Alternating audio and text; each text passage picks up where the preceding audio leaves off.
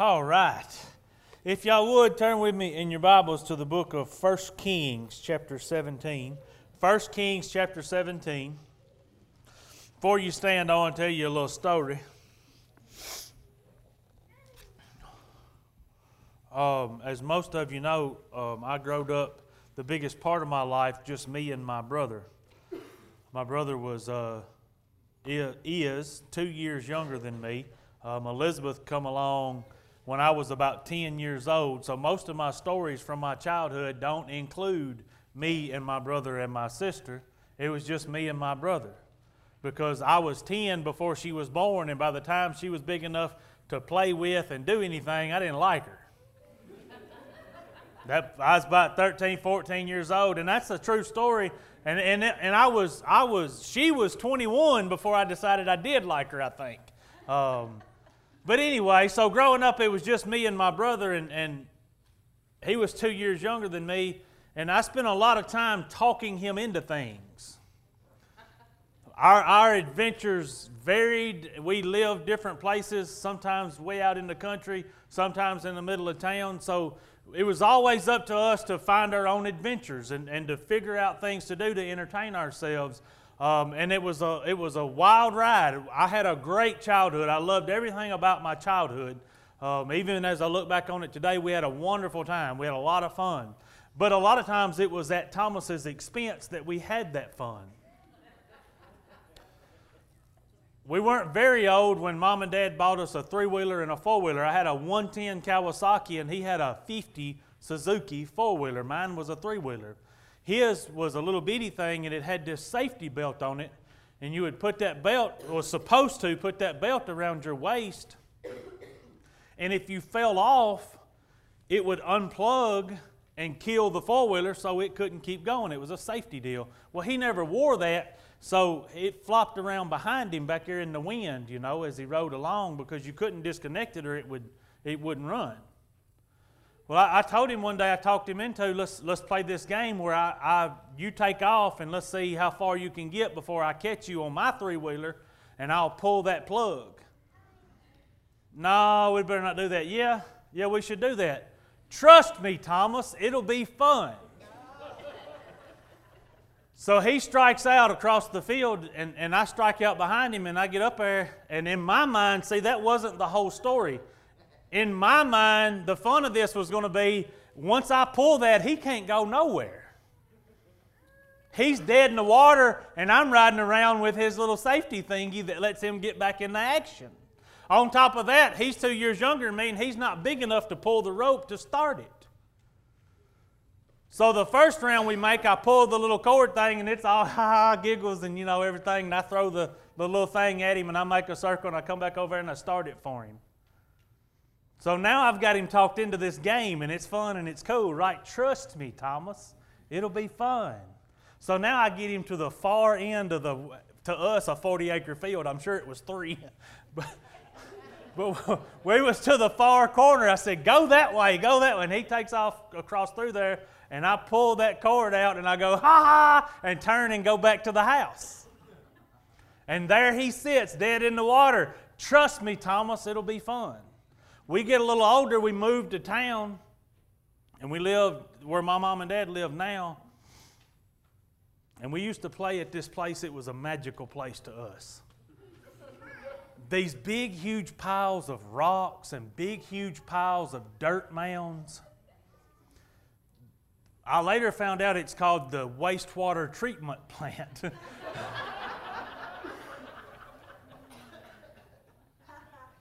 We played there. that big pile of dirt. we didn't know. Trust me, Thomas, it'll be fun. We would get on the top of that big mound of dirt, and these weeds would grow. And in the fall of the year, you could put, they, they would die, and it would be a stalk about yay long you could pull it, pull it out of the ground, and when you threw it, that root ball become the heavy end, and that thing would fly through the air. we would get up on top, pull those out, and play King of the Mountain, and whoever was coming up the sides, you stood at the top and throwed it at them. Trust me, Thomas, it'll be fun. And he was striking up through there, and I pulled one of them things out and I slung it straight down that hill, and it caught him right there. And his head split open and blood went to pouring, and I went, Oh, Daddy's going to kill me. Not, How are you, Thomas? Are you okay?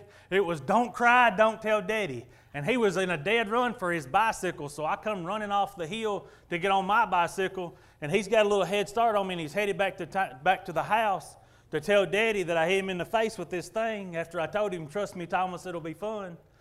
And the only thing I knew to do to stop him was kick him off the bicycle. So I caught him and side kicked him off the bicycle, and, and now he face plants. Now he's now it's blood everywhere.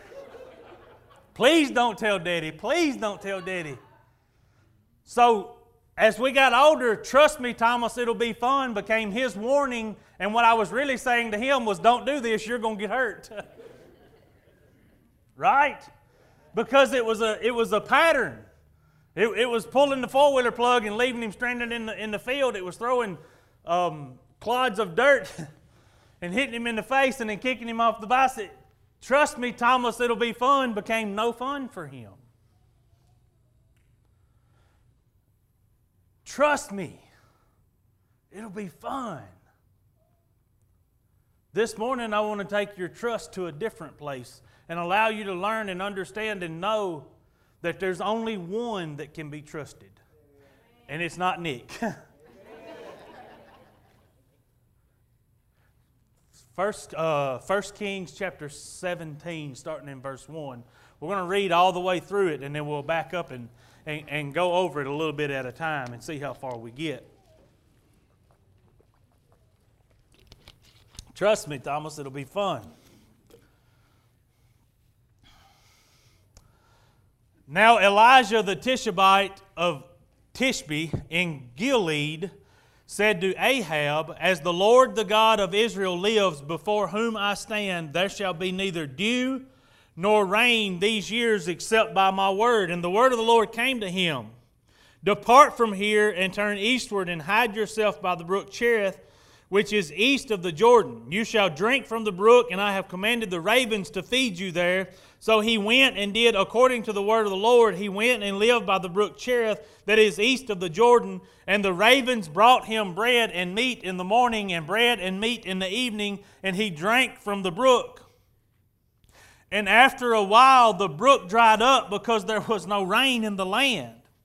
In verse 8, then the word of the Lord came to him Arise and go to Zarephath, which belongs to Sidon, and dwell there. Behold, I have commanded a widow there to feed you.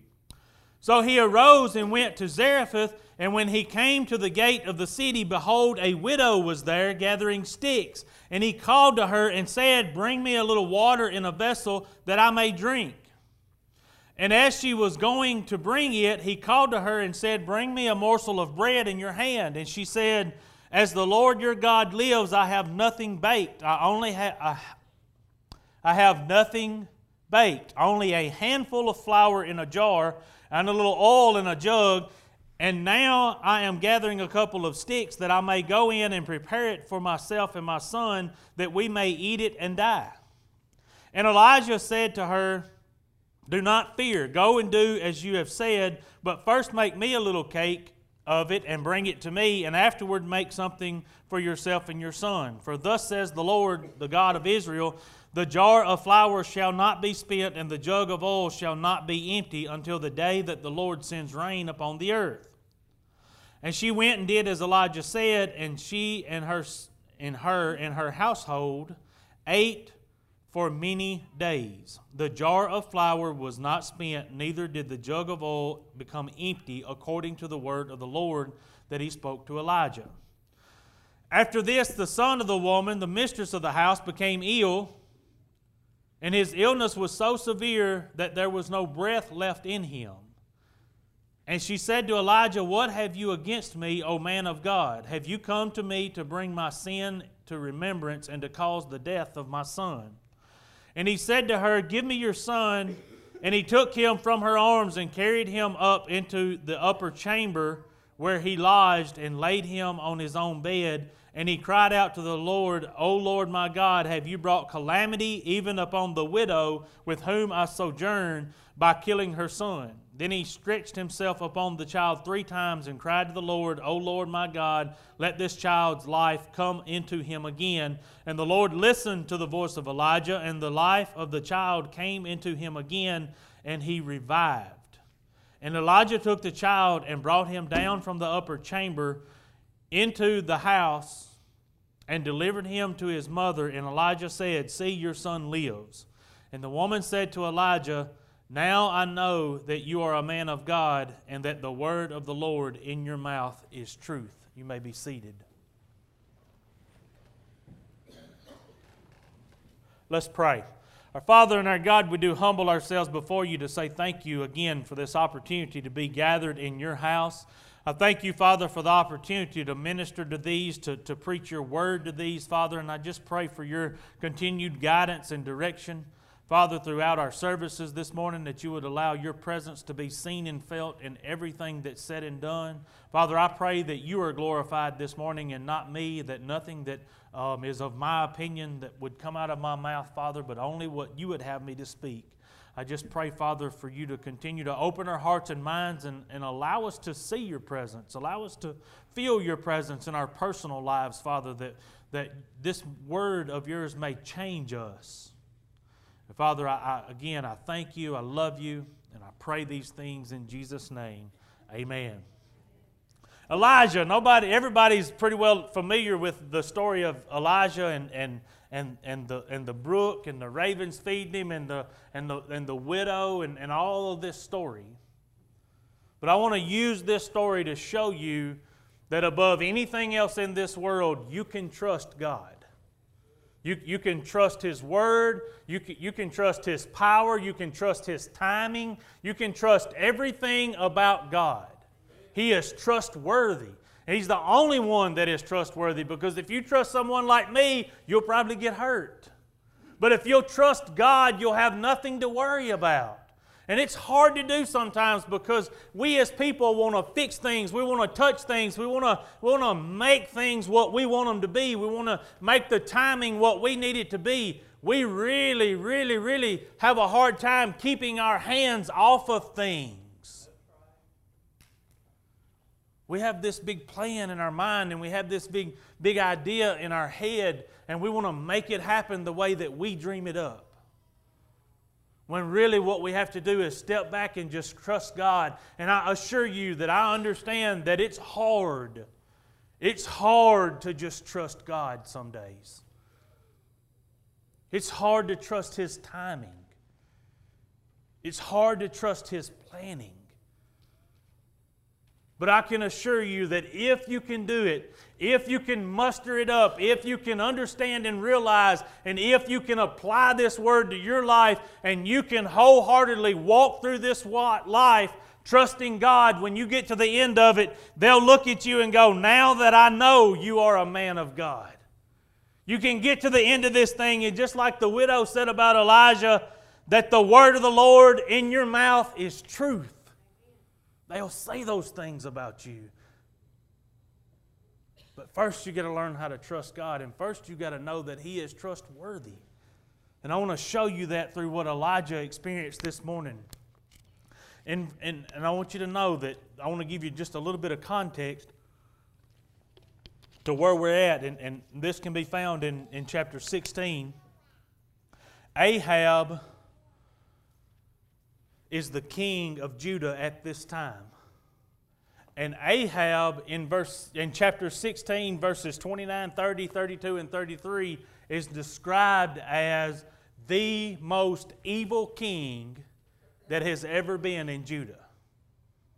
He's done more evil than all of those before him, is how the Bible says it. So, what you're about to see Elijah have to do is especially tough because this is a evil king. This is not a godly king. This king has set up altars and temples to Baal. This, this king has set up uh, temples to other gods. This is a evil, evil king that we're talking about. And Elijah has been called to go and stand before this king. And in verse 1, Elijah the Tishbite of Tishbe in Galilee said to Ahab, the most evil king to this point ever in Judah, this is what he says As the Lord, the God of Israel, lives, before whom I stand, there shall be neither dew nor rain these years except by my word. Now, God gave Elijah a hard message.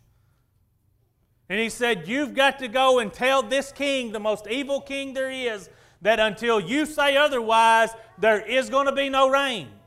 There is going to be no dew. A famine is coming, a drought is coming, times are going to be hard, and I'm trusting you, Elijah, to go and tell this king to, and, and make sure that he understands this is from me. This is a message from your God, Elijah.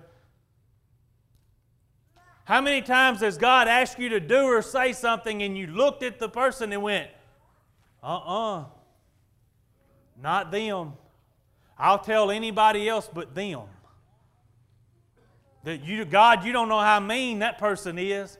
God, you don't know the history I have with that person. God, you don't, you don't understand what it's going to be like to stand in front of them and proclaim your gospel. I've been there. I, I know what, the, I ain't going to say I know what Elijah felt, but I've been there. When, when the instruction was hard to deliver, sometimes it's a one on one situation, sometimes it's a work atmosphere situation, sometimes it's from the pulpit. And you look at the message and you look at God and go, No, no, not, not to them. I can't say that. But you know what I figured out a long time ago?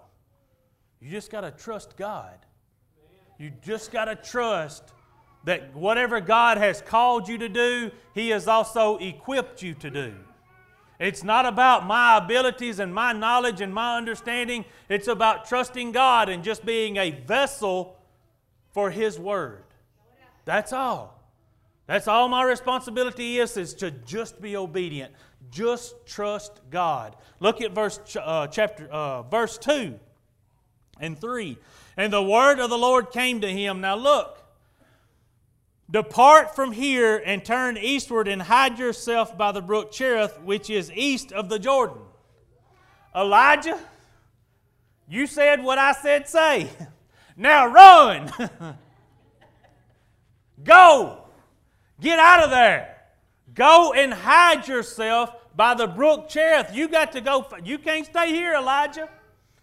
You did what I asked you to do, now you got to go. Have you ever been in a situation where you did what God said do, and then He goes, oh, I can't believe you done that. Get out of there. See, God didn't change his mind. He's not caught off guard by the evil of Ahab. He knew this was the plan the whole time. But if he give it to Elijah that way, if he give it to us that way, we wouldn't ever do the first part if we knew the second part meant we had to go. Right? If we knew it, it was so dangerous for us that we needed to leave. But listen, God is constantly providing. You got to learn how to trust Him. If He says say it, you just say it. And then when He says run, you better run. But see, He didn't just tell him to run away, He gave him a place to run to. Right?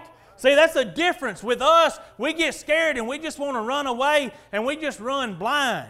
Uh, I used to pick on Sean a whole lot because y'all know he was legally blind. But he would oftentimes tell me, I can do anything you can do except drive. And the only reason I can't drive is because the state of Tennessee says I can't drive. He said, but anytime you want to race, me and you'll meet at midnight and race through any woods you want to race through. No, I'm out. because, see, then the, the, the field just became level, didn't it? See, now I can't see no better than he can, but because of his lack of sight, his other senses are heightened and mine ain't, right? And he'd say, Trust me, Nick, it'll be fun. I said, No, Sean, I don't trust you, and it won't be fun. See that when you and I think of running, we're running from something, right? And it's just like running through the woods in the dark, which unless you're Sean, you don't want to do.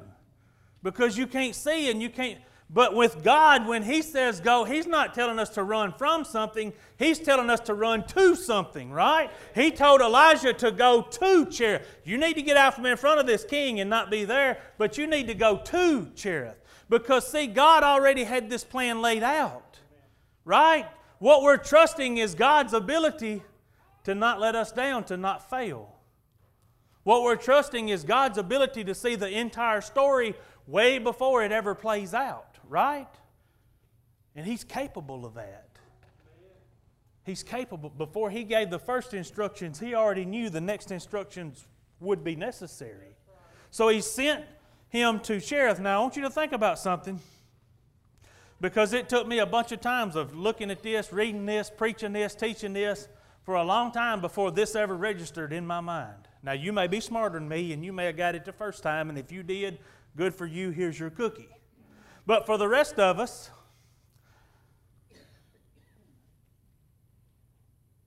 verse 2 says, Depart from here and turn eastward and hide yourself by the brook Cherith which is east of the Jordan. Verse 3, uh, verse 4 You shall drink from the brook. Now hang on, God. You just told me to tell this king in verse 1 As the Lord God of Israel lives, before whom I stand, there shall be neither dew nor rain these years except by my word.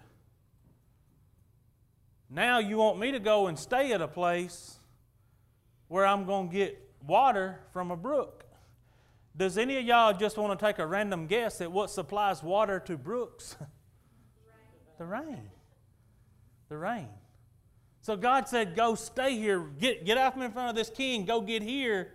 I'm gonna, I'm gonna, you're gonna be drinking from the brook, and I'm gonna command the birds, the ravens, to feed you meat and bread. And Elijah did it. Elijah just, just trusted, he didn't stop and go, hey, wait a minute, God, you said drink from the brook, but you said there's going to be a drought. You said no rain, no dew, which lets me to believe that this brook's eventually going to run out. Are you sure this is a good plan, God? Because, see, that's what I do. When God gives me His plan, I sit in front of Him and, and try to analyze it all and make sure it's a good plan before I, ain't that right? Ain't that human nature? Ain't that what we want to do? See, we want to know what happens in the end before we start reading the book, right? Because if it ain't going to be no good, we ain't going to waste our time on it, right? We want to know how it comes out before it starts. That's just human nature. So when God gives us a plan, we want to know the whole plan, the result of the plan, before we start. And we start questioning every step of the plan. You see, a long time ago, God started preparing myself and my wife for something we had no idea was coming. Our desire, our whole lives, the whole time, we, listen, we dated in high school. We, we've been together since I was 16 years old. I'm 41 today. Bless her. Somebody said bless her, and you're right. Bless her. You're right. Somebody in here knows me. And we oftentimes, through all of those years, talked about our plans and our goals and what we wanted.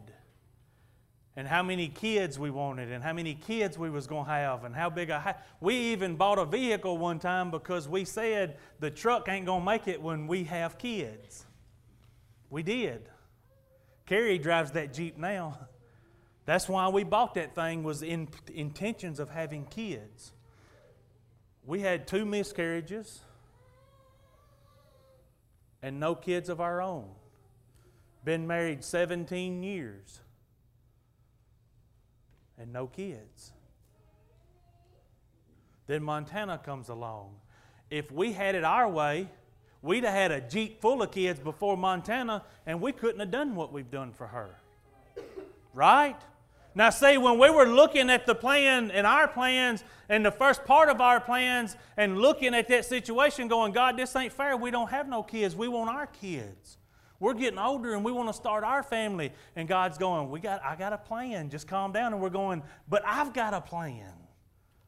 And, and it's not lining up. What we want is our kids. What we want is our family. When is it our turn? I'm not going to be able to have a football team and cheerleaders if I don't start pretty quick, God. But we just trusted Him. And some days it was harder to trust than others. But we trusted Him and we said, okay, God, whatever. Whatever you decide, we're just going to trust you.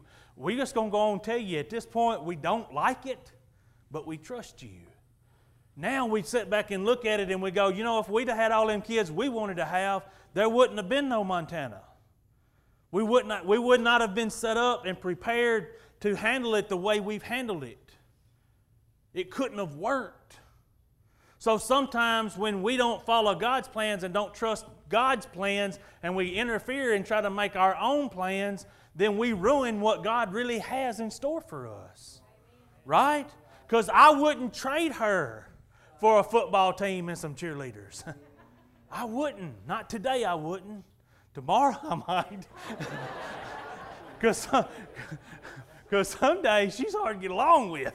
I just tell you. Ain't that right, Montana? Yeah, I know. It's trusting God, though, and, and you know, I, I, uh, we've started a new converts class, and Chastity and I had the privilege of teaching that this morning, and I heard her share that part of their story with a young lady for encouragement as well. They're, they're walking the same path, it seems like. They've got a three miscarriages, a failed adoption, and now they're raising little Austin.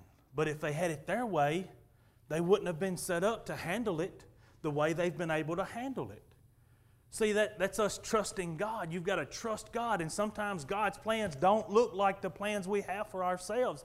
And we can't explain it, and we can't write it, and it don't make sense. And you know what? Some days it ain't fair. but you got to trust God. And once you make the decision to trust God, you got to trust His timing, you got to trust His planning, you got to trust everything about it. And it ain't always easy because sometimes he says, Go drink out of the brook, and you're going, But I just called for a drought. and it don't make sense and it don't add up. But you do realize God don't get glory from the possible. God gets glory out of the impossible. Right? That's where God gets glory is when it's impossible. Because when you and I do the possible, they, somebody just looks at it and explains it about how good we are and how talented we are. But when the impossible comes in our lives, they look at it and go, well, I don't know how that happened. And you go, I do. God done it. God gets glory for the impossible. So, them hard times and those things that don't make sense, that's where God's getting glory. And remember, that's the whole purpose for us even being here is to give God glory, right? I mean, we're just here to give Him glory, and that's all. So, if we're not doing that and we can't do that, ain't no need us being here, right? Right. Keep going with me. Verse 4 You shall drink from the brook, and I have commanded the ravens to feed you there. Verse 5 So he went and did according to the word of the Lord. Look at this. He went and lived by the brook Cherith that is east of the Jordan. He didn't go set up camp. He didn't go pitch a tent. Right? This, this wasn't, as far as he could tell, this wasn't a temporary deal. Elijah was planning on this possibly being his life from now on. He went and set up residence there. Right? How many times do you and I sell out so much to God that we set up residence in His plan? Well, we can do it temporarily. We'll try it for a day or two, We'll look at it from, from time to time, but he set up residence. He lived by the brook. God said, I'm going to let you drink from the brook and I'm going to command the birds to feed you morning and evening. And Elijah was so sold out on and trusted him so much that he went and lived by the brook. He set up homestead. He didn't pitch a tent. I'm so guilty from time to time of, of saying, I trust you, God, I trust you, God, and then I go pinch my, pitch my tent in it. And I'm so proud of me. Then I think of people like Elijah and go, he built a house. he set up residence. He lived there. He lived in the trust of God. He walked daily in the trust of God. That's the mindset and the mentality that I've got to take on. That when God gives me an instruction, I ain't got to ask Him how long is this going to last. I got to build my house in it. I got to establish residence there. I got to take ownership of it and not look at it as a temporary thing. And eight, uh, six. I don't got so far off of my notes, they ain't no counting to me, no way. Mm-mm-mm. The ravens brought him bread and meat in the morning and bread and meat in the evening, and he drank from the brook.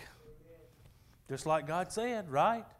That's what God told him was going to happen. He went and set up residence, and I'll be dog. Guess what happened? Huh? How many times did God tell us what's going to happen, and then we wake up surprised that it's going on? We shouldn't be surprised by God doing what He said He was going to do. We should never be surprised by that. Look at here in verse 7. And after a while, the brook dried up because there was no rain in the land. And at this point, I'd look up and go, I knew that, God. I knew that was going to happen. You told me it was going to be a drought. You told me tell that king it's going to be a drought. And you told me to go drink out of the brook. Now the brook's dry.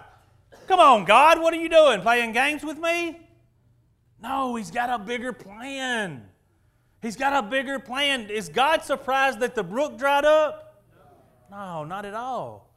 Did God miss that detail when he was writing out his plans? No, no, not at all.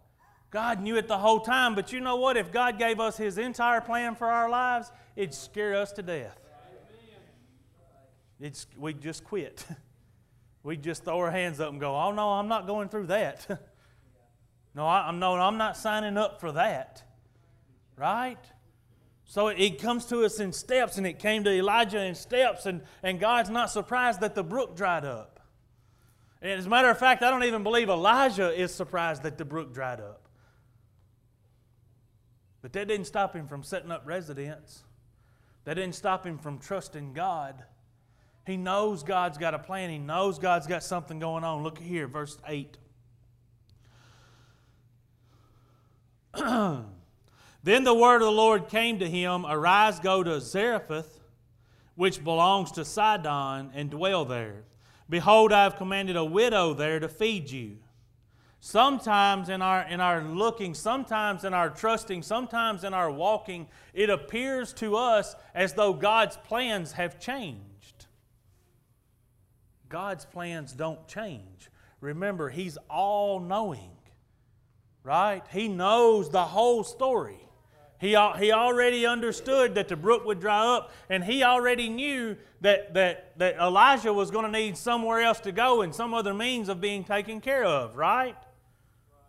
It didn't catch God off guard. The angels didn't go wake God up from his nap and go, You're not going to believe what happened. That brook ran out on Elijah. They've never woke God up from a nap. They've never told him something that had taken him by surprise. Never. See, that's what makes my God so trustworthy. That's what makes me capable of trusting him is knowing that nothing keep, takes him off guard. Nothing catches him by surprise, right? He's never asleep on the job, right? That's why he's so trustworthy to me, is because I know that he knows. And if, if I'm going to trust anybody, I got to trust him. He's got to be first on my list of people to trust because he is so powerful and he is so almighty. Listen, God's plan for Elijah did not change, that was his plan all along. Elijah's path changed, and it just came to Elijah, and it looks like a change, but it was God's plan. God knew the brook would run out. Look here. Now he's sending him to a different place. So he arose and went to Zarephath. And when he came to the gate of the city, behold, a widow was there gathering sticks. Well, imagine that. And he called to her and said, Bring me a little water in a vessel that I may drink. And, and, and the lady evidently was okay with that. And as she was going to bring it, she, she was going to go get the water, he adds to her and he says, Bring me a morsel of bread in your hand. And she said, As the Lord your God lives, I have nothing baked, only a handful of flour in a jar and a little oil in a jug. And now I am gathering a couple of sticks that I may go in and prepare it for myself and my son, that we may eat it and die. Now, God has taken Elijah, He put him before one of the most evil kings that's ever ruled Judah.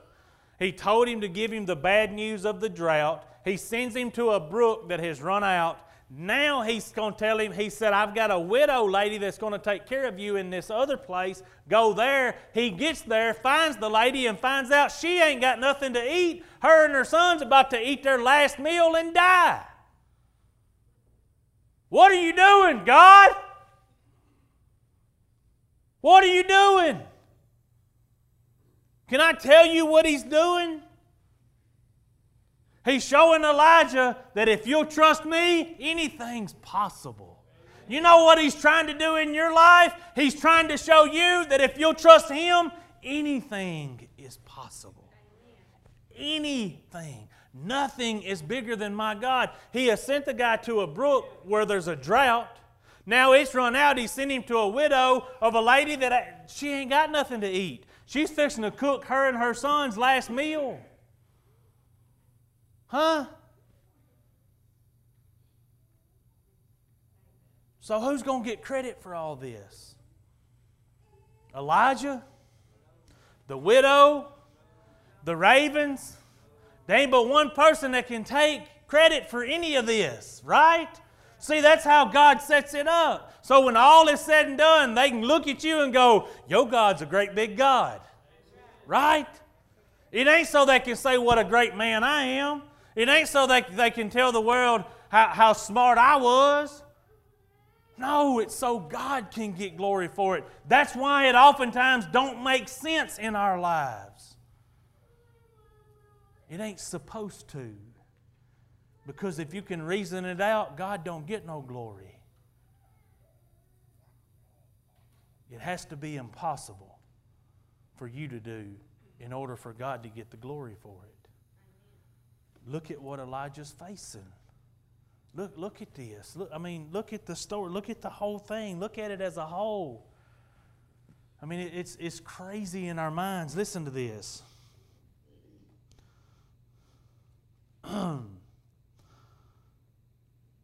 Now, Elijah has got to this lady, and she ain't got, got enough food. She ain't got enough flour or oil. She's going to gather some sticks, cook their last morsel, eat it, and die. Now, in verse 13, Elijah said to her, Do not fear. Go and do as I have said, but first make me a little cake of it and bring it to me, and afterward make something for yourself and your son. For thus says the Lord, the God of Israel the jar of flour shall not be spent, and the jug of oil shall not be empty until the day that the Lord sends rain upon the earth. And she went and did as Elijah said. And she and her household ate for many days. The jar of flour was not spent, neither did the jug of oil become empty, according to the word of the Lord that he spoke by Elijah. Do you realize the significance of what's just taken place? Do you see that God told Elijah there's a widow woman here going to? The whole time the widow woman is starving to death, her and her son starving. Okay? Elijah gets there and she tells him, I ain't got nothing for you. I ain't got nothing for us to eat. Me and my son fixing to have our last meal and die. Then the story goes, Elijah says, just go do what you was going to do, except don't fix me one first. And, and just as God says, nothing's going to run out. Do you realize this lady just got saved? Her and her household? Do you realize that they did not die because Elijah trusted God enough to go to a place where he said go? Do you realize they were fit? what happens if Elijah don't show up? They die. They eat their last meal and die, right? But because Elijah was obedient, now somebody else is getting ministered to, right? Now this family is not going to die, right? Well, almost. Because in the next verse, guess what happens? Now, I'm, because of time, I'm, I'm going to go through it kind of quickly because I want you to get to the end of this. After this, the son of the woman, the mistress of the house, became ill, and his illness was so severe that there was no breath left in him. This young man has died, right? Elijah, she, comes, she comes to Elijah and goes, what, What's going on? I mean, what, did, are you here to be, put me in remembrance of my sins by taking the life of my son? And Elijah, give me the child. And he goes up into the upper room where he had been staying. By the way, as an indicator, once again, Elijah has set up residence here. He was living in the upper chambers. It wasn't a tent out in the backyard. He was living, he had set up residence here again, okay? The trust of God causes us to set up residence wherever He tells us to go. Not questioning when, how long we're going to be there, not questioning how long it's going to take. Just set up residence and pretend like it's the last place you'll ever live. That's what Elijah did. He takes the young boy upstairs into his chambers, and then he cries out to God and goes, God, what are you doing to me? Now, this woman's son has died. She has taken care of me. You have taken care of her. And now her son has died. Oh, Lord, have mercy. And he stretches himself out over the child. Listen, at this point, Elijah is scared. At this point, Elijah is confused. At this point, Elijah don't understand what's going on. All up until this point, we don't see none of this out of Elijah. He's just told, he speaks, he moves, he does, right? At this point, he takes the young man away from the presence of his mother because he don't want to see her, him having a breakdown in front of her. And he, and he takes this child to the upper room and he throws himself out on the bed across the young man. And he cries out to God. Listen, trusting God don't mean you don't never have no fear. It don't mean you don't never have no questions. It don't mean you don't never have a breakdown. It just means that in everything that's going on, there ain't but one person you call out to. And that's God. He got me here. He's going to get me out of here. He called me to this. He's going to equip me for this. You've got to have that mindset and mentality. It doesn't mean you don't never shed a tear. It doesn't mean you don't never have days where it hurts. It don't mean you don't ever have days where you question it. What it means to trust God is that no matter what's going on, no matter how bad it appears, the first one I'm going to call out to is the Almighty. Amen? Because He can do it. He's capable. He's, he, the young boy's breath comes back into him, and he comes down the steps out of the upper chambers and, and presents him back to his mother and goes, Your son is alive. And what does she end with? Now, no, well, no, that that's a different interpretation, Ainsley. But what it actually says is this Now I know that you are a man of God and that the word of the Lord in your mouth is truth. How great would it be to get to the end of this journey and people be able to look at me and say, according to the, not what you said, but according to the way you have lived your life, the way you handled other people, the way you responded to crisis, the way you responded to somebody coming at you, the, the way you lived your entire life, I can tell that you are a child of God. Amen. Our purpose in this world is to give God glory. So our life should be a reflection of His glory. And when we get to the end of it, people should be able to look and go, hey, I can tell you're a child of God. Not because of the shirt I wore or the bumper sticker on my car, but because I, I, carry myself every day. And the trust of God ought to just be running off of me. And listen, when you think God is using somebody to take care of you, He may just be using some, you to take care of somebody. Look at all the things we just seen in this little short passage of Scripture. I want you to know something else. If you're going to trust God, you've got to trust His timing. This, this took three years to play out. Three years. And, and I know that by verse 18, chapter 18, verse 1. After many days, the word of the Lord came to Elijah in the third year. See, we read this and we go, boy, it's easy for Elijah to follow. It all took place over three days. No, it's just three years. Three year, over three years, he, he sat by a brook, set up residence, and was fed by the birds. The water runs out. He goes to a widow woman. She ain't got nothing when he gets there. According to what I'm reading, he's going to set up residence upstairs. He's living there. The young, the young man, the young man gets sick and dies and comes back to life. All, this is a three year period. Listen to me. It ain't all going to happen overnight sometimes. Sometimes you just pray all night long and you get up expecting everything to be gone and it ain't. Who you going to trust? if you're going to trust God, you got to trust His timing too. Sometimes it takes longer than we want to. Do you think I wanted to be 17 years into my marriage when we had a kid? that was nine years old. Here's 17 years of marriage, two people in the house for 17 years. Merry Christmas, here's your nine year old. Thanks, God, didn't see that coming. It don't always pan out the way we dream it in our minds. It don't always come to fruition the way we think it will. But listen, above anything else, you've just got to trust God. It ain't nothing in this world bigger than the God we serve, y'all. Listen, this is as important as it's ever been.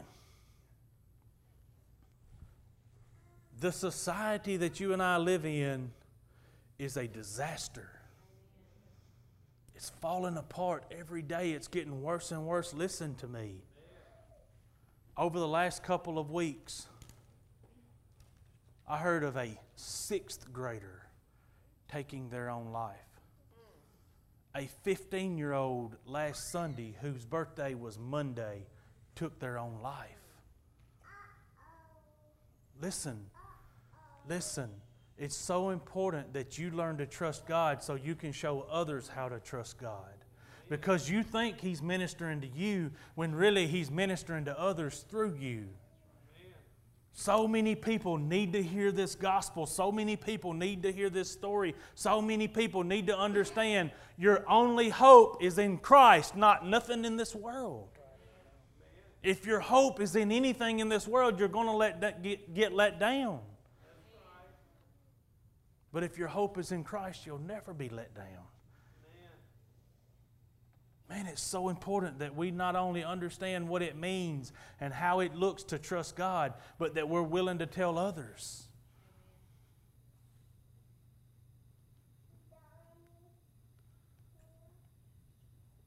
This ship's not going to get righted overnight. In order for the world to know and understand the gospel of Jesus Christ, somebody's got to tell them. But first, we got to know it. In order for this world to know and understand what it looks like and what it means to trust God, somebody's got to tell them. But you can't tell them if you ain't doing it. I can't tell them if I ain't doing it. It's not the easiest thing in the world, but above everything else in this world, you've got to trust God. And that means to trust His timing, to trust His abilities, to trust His authority, to trust His power, to trust everything about it. And when He tells you to get somewhere, go set up residence like you ain't never going nowhere else.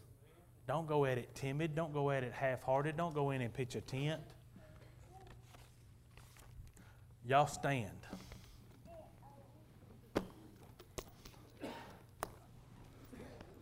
I want you to have an opportunity this morning to. Uh, to, to come to this altar and, and, and get on your knees and cry out to God, whatever the situation is, whatever it is you're facing, whatever's going on. And listen, it may not be nothing for you right now. You may be in a great place spiritually right now. Everything may be going your way right now, and that's very well possible. So if that's the case for you, pray for your neighbor, pray for your family. Pray for your friends. Look around and pray for them folks you don't see this morning. Look around and, and pray for that person that you heard was in the hospital. Pray for that person you heard they lost a loved one. Pray for somebody for something, for some reason. Cry out to God on someone's behalf this morning. And then trust, trust that He hears you and trust that He's got a plan for it, whatever it is. Amen.